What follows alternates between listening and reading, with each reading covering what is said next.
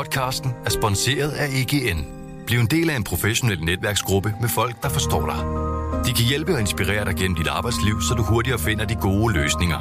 Find dit nye netværk på egn.dk.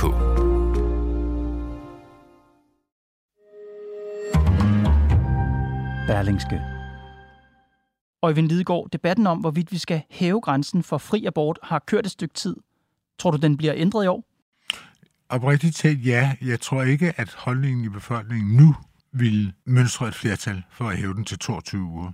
Men inden året om, vil jeg gætte på, at jeres podcast også vil have medvirket til at ændre folks holdning.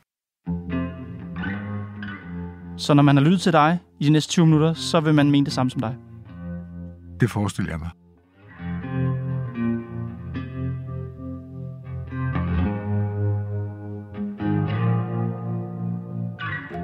Danmark er aborten fri op til 12. uge af graviditeten. Men er det længe nok? Den debat er blusset op igen. Verdenssundhedsorganisationen siger, at der slet ikke bør være en grænse. Og herhjemme siger blandt andet Sex og Samfund 18 uger. Der er ikke et levedygtigt foster i uge 18. Men min gæst i dag går endnu længere. 22 uger, siger han. Går man ind på sundhed.dk, kan man læse om fosterets udvikling uge for uge. I 22. uge er det cirka 27 cm langt, vejer 450 gram, og hænderne og fødderne er blevet så stærke, at de er stand til at gribe. Ja, i Danmark gennemfører vi aborter af så store fostre, men kun efter et samråd af fagfolk har givet grønt lys. Er det etisk forsvarligt at droppe det system og bare lade kvinderne vælge selv helt op til 22. uge? Min gæst i dag forklarer, hvorfor han mener, det er det. Men først vil jeg bede ham fortælle, hvordan det er at være den, der skal udføre en sen abort. Velkommen i Pilestræde.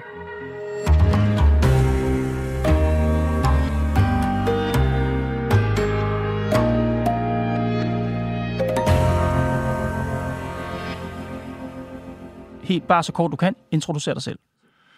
Jamen, jeg hedder Øjvind Lidegaard. Jeg er overlæger professor på gynækologisk afdeling på Rigshospitalet. Jeg har gennem mange år haft tidlig graviditet og akut gynækologi som mit kliniske ekspertområde, og har så også arbejdet videnskabeligt med aborter øh, i samme periode.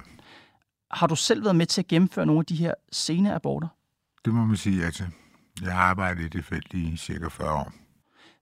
Hvor gammelt er det ældste foster, du har medvirket til at abortere? Det, det, har været, det har været sent. Øh, det har været nogle helt specielle omstændigheder tidligt i min karriere, inden man jo havde indført den form for screening, som vi har i dag.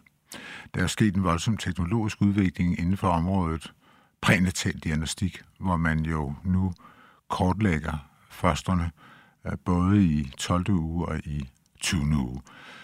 Men inden man gjorde det, der opdagede man jo nogle gange for eksempel et foster, der helt manglede hjernen sent i graviditeten. Ja. Og i den situation, der kunne man finde på at afbryde en graviditet også, hvis den var 30 uger henne, hvis man, hvis man vidste, at fosteret ville dø umiddelbart efter fødslen. Ja. Øh, et, et foster uden hjerne kan ikke leve. Og i den situation, der synes man, det var meningsløst at lade kvinden fortsætte graviditeten. Så, så der er eksempler, og det er der stadigvæk. Øh, de er bare meget, meget sjældne nogle dage, fordi den type af misdannelse fanger man jo meget, meget tidligere. Men dengang gjorde man ikke. Så hvis du spørger, hvor sent jeg har været med til at ja. så har det været sent, helt, det, op, helt op til 30. uge. Det lyder meget voldsomt. Det vi taler om er jo grænsen i dag for, hvornår man må abortere er 22. udgangen af 22. uge. Jeg går ud fra, at du også har aborteret foster på det alderstrin. Ja.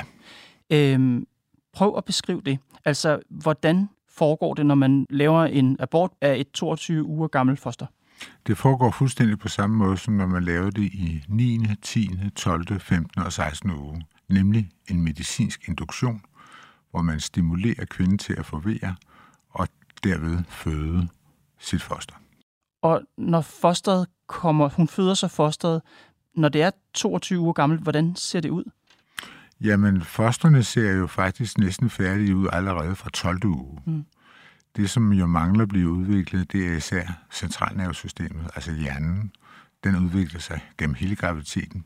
Så når man er 12 uger, så kan man faktisk se, at det er et foster med arme og ben, og alle de indre organer er dannet osv. Mm.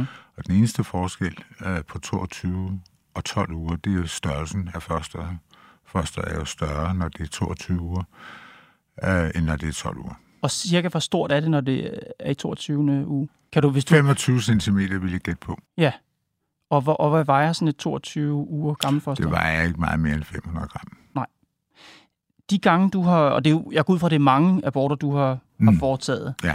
Øhm, har der været livstegn? Nej. Aldrig? Nej, altså der er nogen, der har et lille spjæt eller to spjæt øh, inden for de første 5-10 sekunder, efter de kommer ud. Det er sådan nogle reflekser, der opstår. Det er jo ikke udtryk for livet. Langt de fleste dør undervejs. Der blev lavet en undersøgelse på Skyby sygehus i 2012, som viste, at ud af de sene aborter, der var der livstegn i 16 procent af tilfældene. Jamen, det kommer som sagt an på, hvordan man definerer livstegn.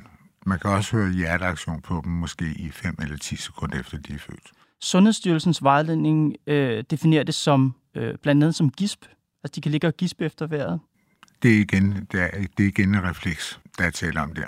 Har du, har du stået i situationer med foster, der gispede efter vejret, da, da ja, de kom ud? Kald det gisp, eller kald det et hik, eller kald det whatever. Øh, jeg har oplevet foster, der spirter eller bevæger sig lige, når de kommer ud. Og ifølge, og det er jo Sundhedsstyrelsens vejledning det her, i så tilfælde er der jo tale om det, de kalder et levende født barn. Ja, det, det, den, den, den grænse der, den er blød. Uh, den, den, den, altså de der refleksmæssige ting, man ser hos foster lige umiddelbart efter de aborteres, uh, det regner vi ikke for en fødsel. Nej, men hvis der er tale om det, som Sundhedsstyrelsen definerer som et levende født barn, så er der nogle særlige ting, man skal gøre. Kan du fortælle om det? Jamen altså, hvis der bliver født et levende barn, men det gør der bare uhyre sjældent, øh, så er det jo som regel noget, der sker efter 22 uger.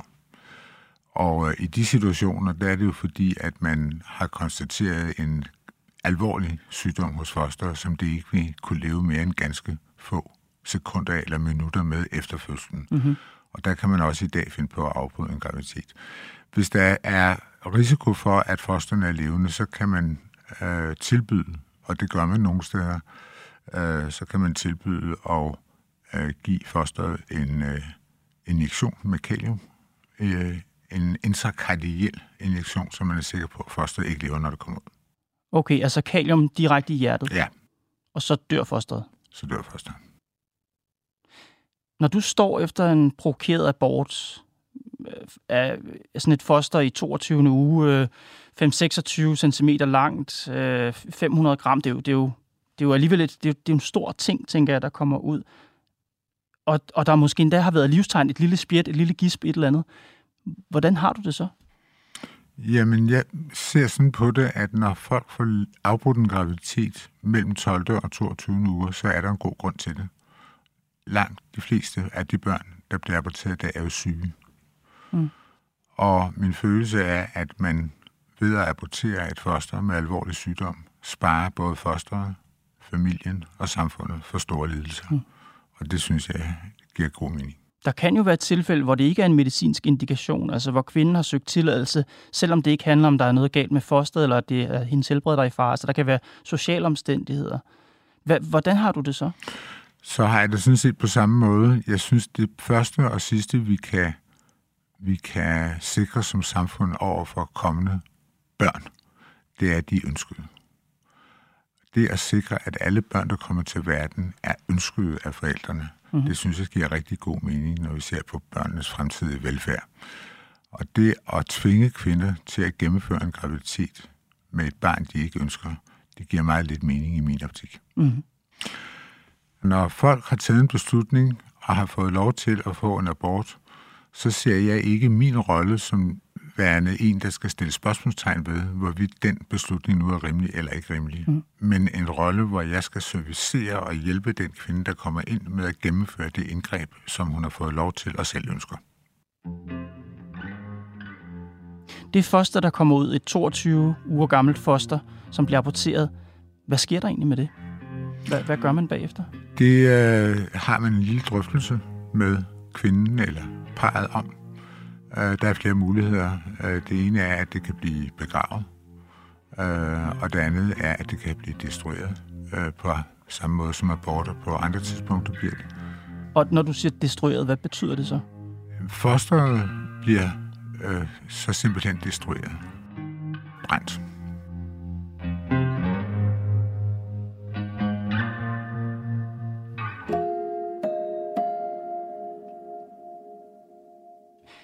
Øjvind Lidegaard, den her diskussion, som, som jeg har inviteret dig ind og deltage i, den handler jo ikke bare lige så alle med, ikke om, hvorvidt vi fortsat skal have fri abort i Danmark. Det handler om grænsen for, hvornår der er fri abort. Reglerne i dag er sådan, at kvinderne har frit valg ind til 12. uge. Herefter skal de ansøge det regionale abortsamråd om tilladelse. Og man kan få tilladelse til abort op til 22. uge i særlige situationer. For eksempel, hvis det kommende barn øh, vil få en alvorlig fysisk eller psykisk lidelse, hvis kvindens helbred udsættes for fare i forbindelse med graviditeten, hvis graviditeten skyldes voldtægt eller anden strafbar forhold, hvis kvinden på grund af dårlig begævelse ikke kan drage omsorg for sit barn, og de her aborter må man altså foretage indtil udgangen af 22. uge, så fremt abortsamrådet giver tilladelse til det. Du vil gerne hæve grænsen for fri abort indtil 22. uge. Altså, der skal ikke være nogen ansøgningsproces hos abortsområdet. Kvinderne skal selv have lov til at bestemme frem til 22. uge. Hvorfor? Det er der fire grunde til. Den første grund er, at det her det er jo altså noget, der er helt øh, fundamentalt øh, afgørende for øh, den kommende families liv. At få et barn med en eller anden grad af sygdom er jo noget, som er øh, fuldstændig determinerende for det liv, som den pågældende familie vil få fremadrettet. Mm-hmm. Og jeg har meget svært ved at se, at der skal være andre instanser end familien eller kvinden selv, der tager beslutning om, hvorvidt man vil stille op til den form for ændring i ens tilværelse, som, som det vil indebære. Ja. Det er det første. Det andet, det er den teknologiske udvikling, der er fundet sted gennem, det er vi skal huske på, at den her abortlov, vi har nu, er 50 år gammel. Der er jo teknologisk sket rigtig meget i løbet af den periode. Danmark er i dag det eneste land i verden, der tilbyder alle gravide kvinder screening for sygdom mm-hmm. hos fosteret. Det foregår dels ved den, det vi kalder nakkeforscanning i 12. Mm. uge, og så foregår det ved det, der hedder misdannelsescanningen i 20. uge. Og ved de scanninger og ved de undersøgelser, der kan man så kortlægge en række forskellige sygdomme, og der skal man så tage stilling til, om man ønsker at fortsætte graviditeten, når sådan en sygdom er konstateret. Der er jo sket et stort skred i indikationen for de her sene aborter, fordi for 20 år siden var det sådan, at hovedparten af de sene aborter var socialt betinget. I dag er det sådan, at øh, to tredjedele af alle de aborter, der laves, er betinget af sygdom hos fosteret. Og jeg har meget svært ved at se øh, nogen mening i, at der skal sidde tre personer, som jo ikke har nogen som helst speciel kompetence inden for de her sygdomme. Dem, der skal informere parret om, hvilke konsekvenser en given sygdom eller en given misdannelse har, det er fortællemedicinerne og, og de kliniske genetikere. Samrådene mm. har jo ikke nogen speciel kompetence til at kunne vurdere, om en eller anden sygdom øh, medfører større eller mindre grader af mm. handicaps.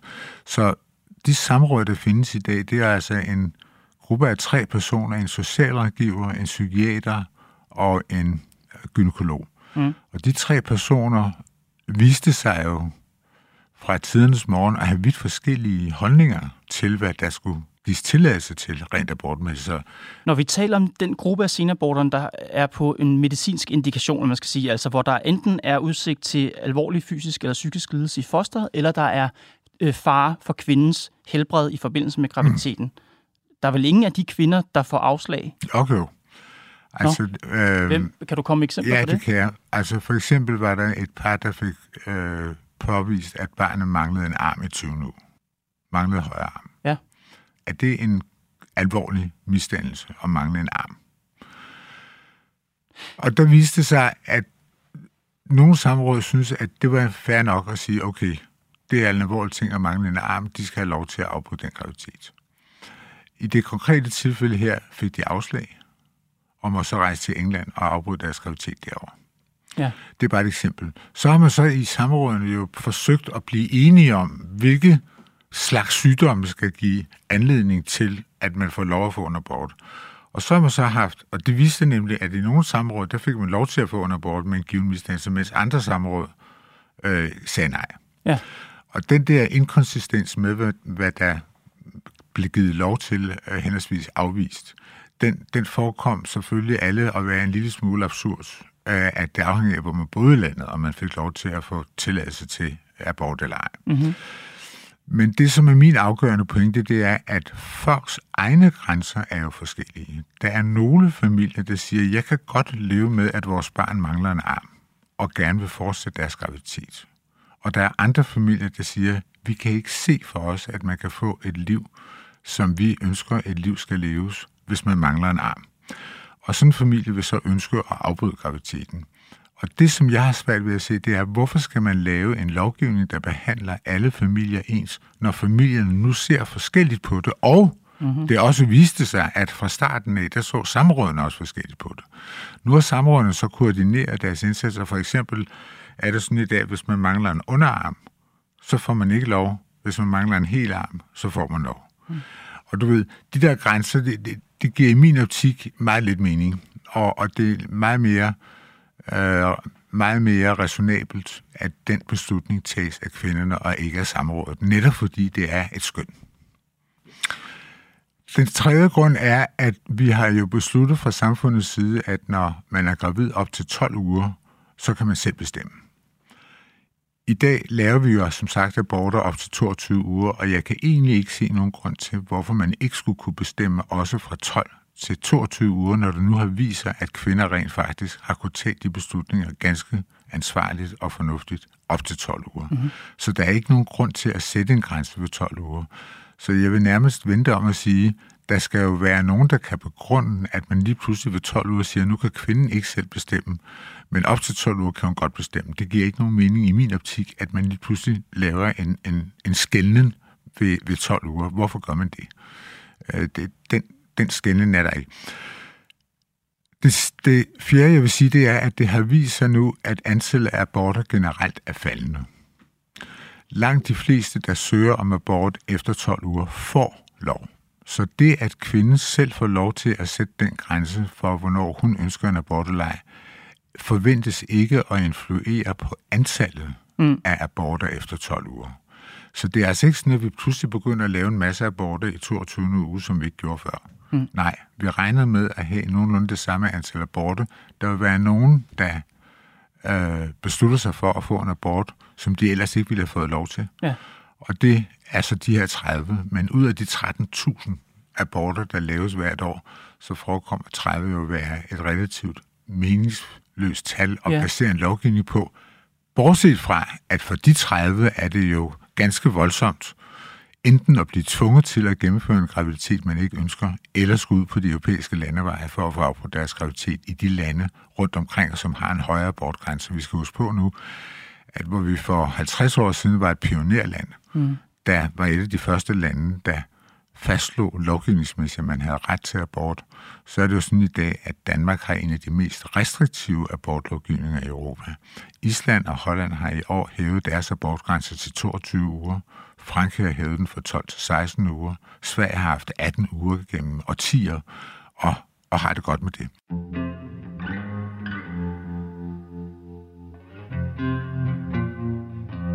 Og det var din grunde til, ja. at du gerne vil hæve den fri abort til, til 22. uge. Og så spørger du til, du, kan, altså du siger, du kan ikke helt forstå, hvorfor, skulle den, hvorfor skal det skifte der efter 12 uge? Hvorfor kan kvinderne bestemme indtil der også? Hvorfor skal de ikke selv kunne bestemme frem til 22. Ja. uge i dag? Så kunne jeg prøve med et modargument og sige, jamen måske er det netop fordi, at jo større fosteret bliver, jo tættere er vi på et kommende barn. Og selvom vi i Danmark, i det her meget sekulære samfund, vi lever i, har en meget ret flydende grænse for, hvornår noget er liv, så nærmer vi os. Vi nærmer os mere og mere noget, vi må sige, det er altså et liv, der er inde i livmoren. Og derfor har vi fra samfundets side, tænker jeg, sagt, okay, det kan godt være, der kan være gode grunde til at abortere sent, men vi vil altså godt have nogle fagfolk ind over, for det er simpelthen for stort et foster, for tæt på at være et kommende barn til, at vi bare kan lave, at der kan være frit valg. Der er jo ingen kvinder ved deres fulde fem, der går hen og beder om at få afbrudt en graviditet efter 12 uger, hvis ikke der er en super god grund. Og det illustreres jo af, at 96 procent af dem, der søger om at få lov at få en abort efter 12 uger, får lov. Mm-hmm. Så intet tyder på, at der er nogen, der kommer på grund af en tilfældig indskydelse, eller fordi de nu bare er trætte af at være gravid, eller whatever mm. folk forestiller sig. Øh, der er ikke noget, der tyder på, at der ikke er tungtvejende grunde, og jeg møder jo de her kvinder hver evig eneste uge. Mm. Og øh, jeg har ikke mødt nogen, der ikke har en god grund. Du siger jo før det her med, at jeg spørger dig til, hvordan du, du egentlig har det med at gennemføre sådan en sen abort. Du siger, jamen prøv at høre, min rolle, det er jo at servicere borgerne. Ja. Og her taler du jo også om kvindens rettigheder, kvindens ret til at ønske sen abort, retten til at ja. vælge, jeres evner til at screene for sygdom i fosteret, og, og, og så nærmest logisk følge en begrundelse for at afbryde graviditeten sent i forløbet. Mit spørgsmål vil være, hvornår får fosteret en ret til at leve? Altså, hvornår har de en ret til den service, som du yder til borgerne i samfundet? Jamen, som jeg sagde før, så er min første etik øh, baseret på først og fremmest at sikre, at de børn, der bliver født, er ønskede. Mener du så, at det kun er ønskede børn, der har ret til at leve? Nej, det mener jeg ikke øh, på ingen måde. Men jeg synes bare, at det er et godt udgangspunkt. Øh. Men fortæl mig om det udgangspunkt, fordi når man kigger på beskrivelsen af for tidligt fødte, vi kan jo redde børn i dag ned til, så vidt jeg ved, omkring 23. uge. Ja, der, er, der, er, der, ifølge Rigshospitalets eget videnscenter for for tidligt fødte, der er der en overlevelsesprocent på 55,6 procent for fosterfødt fra 22. til 27. uge. Den er helt sikkert lavere for dem født i 22. Men man kan redde. Nej, ikke 22. Det er, viden, det er videnscenter for, ja, men for jeg, jeg kender godt den statistik. Ja. De har enkelte, der kommer igennem 23 uger gamle. Yes. Og så siger man normalt, fra 24 uger har vi en realistisk chance for at redde børnene. Dog ikke uden, at de får en stor risiko for at få min af at være fødselstidlig. Mit spørgsmål til dig er, fostre kan reddes, men hvis sandsynlighed, når de, hvis de er for tidligt fødte ned til 23. uge. Måske synes nogle mennesker, at det er etisk problematisk, hvis vi, hvis vi har aborter, der ligger meget tæt på det punkt. Altså tæt på det punkt, hvor livet faktisk kan reddes. Men sådan er det jo i dag allerede. Altså, det, det vil jo ikke ændre sig af, at man giver kvinder lov til selv at bestemme. Mm. Men hvis et foster i 22. uge er sundt og velformet, ikke har nogen deformiteter, men bare ikke lige ønsket, er det så stadigvæk velbegrundet, at der skal foretages en abort? Det må det jo være. Der er jo grunden til, at man kan komme til at ønske abort på det tidspunkt. Ja, men mit spørgsmål... Sociale grunden. Ja, det, det, det forstår jeg. Jeg kan godt se kvindens perspektiv. Ja. Det er bare, når du selv siger, når du selv taler om fosters perspektiv, der taler du om, at det bedste vil være at være ønsket. Og der må jeg jo så sige, ja, men nogle børn øh, er jo ikke ønsket, og derfor har de vel stadig ret til at leve, eller hvad? Jamen, altså, man kan jo sige meget om, om foster, men, men de har ikke nogen juridisk ret efter den lovgivning, vi har, heller i dag. Mm. Så det er ikke en ret, de har. Men, men øh, jeg synes, det giver god mening at som udgangspunkt sige, hvis kvinder kommer af sociale grunde og beder om at få en graviditet afbrudt, fordi de ikke ønsker at få et barn, mm-hmm. så øh, giver det ikke, synes jeg, mening i dag at tvinge dem til at skulle gennemføre en graviditet. Nej. På Rigshospitalet, øh, opgang 5, hvor du arbejder, på etagen under din afdeling, der ligger afdelingen for intensiv behandling af nyfødte og mindre børn, afsnit 50-24. Mm. Deres opgave, det er jo at få for tidligt fødte til at overleve. Ja. De kan få fostre i omkring det her tidspunkt til at overleve. Nej. Det er rigtigt, at der ikke er øh, særlig høj sandsynlighed, men fosterfødt i 23. uge for ja, eksempel. men det er, det er ikke det samme som 22. uge. Det forstår jeg godt, men kan du forstå, hvis nogle mennesker tænker, om onsdagen er det uge 22, om torsdagen er det uge 23? Det virker som en... Det er meget tæt på den grænse, vi er her. Jamen, sådan er det jo allerede i dag. Jamen, det, det kan godt være, at det er sådan i dag, men nu har vi jo genoplevet diskussioner af det her, og nogle mennesker vil tænke, det er godt nok sent at rapportere et foster. Det er det da også, og det er meget få, der gør det på det tidspunkt. Og de få, der gør det, gør det fordi der er en god grund. Og jeg kan sige, at næsten alle foster, der bliver aborteret i dag mm-hmm. på mhm. det tidspunkt, gør det, fordi deres foster har en alvorlig sygdom. Men flere og flere for tidligt børn, fødte børn overlever. Nu har du selv talt om, de, øh, om landevindingerne inden for screening og den slags. Der foregår jo også en udvikling af neonatal øh, ja, videnskaben. Så... Og, og, og mit spørgsmål til dig er, er der nogen grund til at tro, at den udvikling ikke fortsætter? Altså man bliver bedre og bedre til at redde fostre tidligere og tidligere? Der er god grund til at tro, at den fortsætter, mm-hmm. men der er ikke god grund til at tro, at den grænse vil rykke sig væsentligt inden for det kommende årti, for eksempel. Mm. Det kan godt være, at vi på lang sigt kan rykke den grænse længere ned, men de fleste neonatologer, jeg har talt med øh, her øh, inden for det seneste år, er, er alle af den opfattelse, at når vi er nede på omkring øh, de her 23 uger, så er vi nede på den nedre grænse for, hvad vi er i stand til i en forudsigelig fremtid at mm. kunne få igennem. Og så skal man stadig huske på, at dem, vi så får igennem, har en betydelig risiko mm-hmm. for at få vejmin. synes du, det er etisk forsvarligt, hvis grænsen for fri abort og grænsen for, hvornår man kan redde for tidligt fødte børn på et tidspunkt kommer til at overlappe? Kan du så stadig leve med, at vi må abortere foster op i to Det vil jeg personligt godt kunne leve med. Jeg synes, vi skal tage udgangspunkt i, at sådan er det ikke nu. Og sådan vil det heller ikke blive i en forudsigelig fremtid. Hvordan det så bliver om 10 eller 20 eller 30 år, det må vi jo så tage stilling til på det tidspunkt. Men personligt, ja, det vil jeg godt kunne leve med. Øjvind Lidegaard, tusind tak, fordi du kom i Pilestræde. Selv tak. Det var Pilestræde for i dag. Blev du overbevist? Til sommer kommer etisk råd med deres anbefaling. Og hvis Øjvind Lidegaard får ret, har vi en ny abortgrænse i Danmark inden året er om.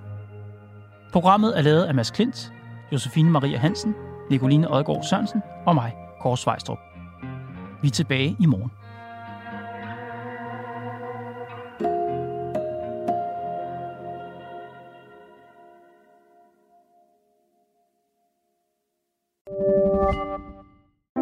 Privatleasing gør det nu lettere end nogensinde før.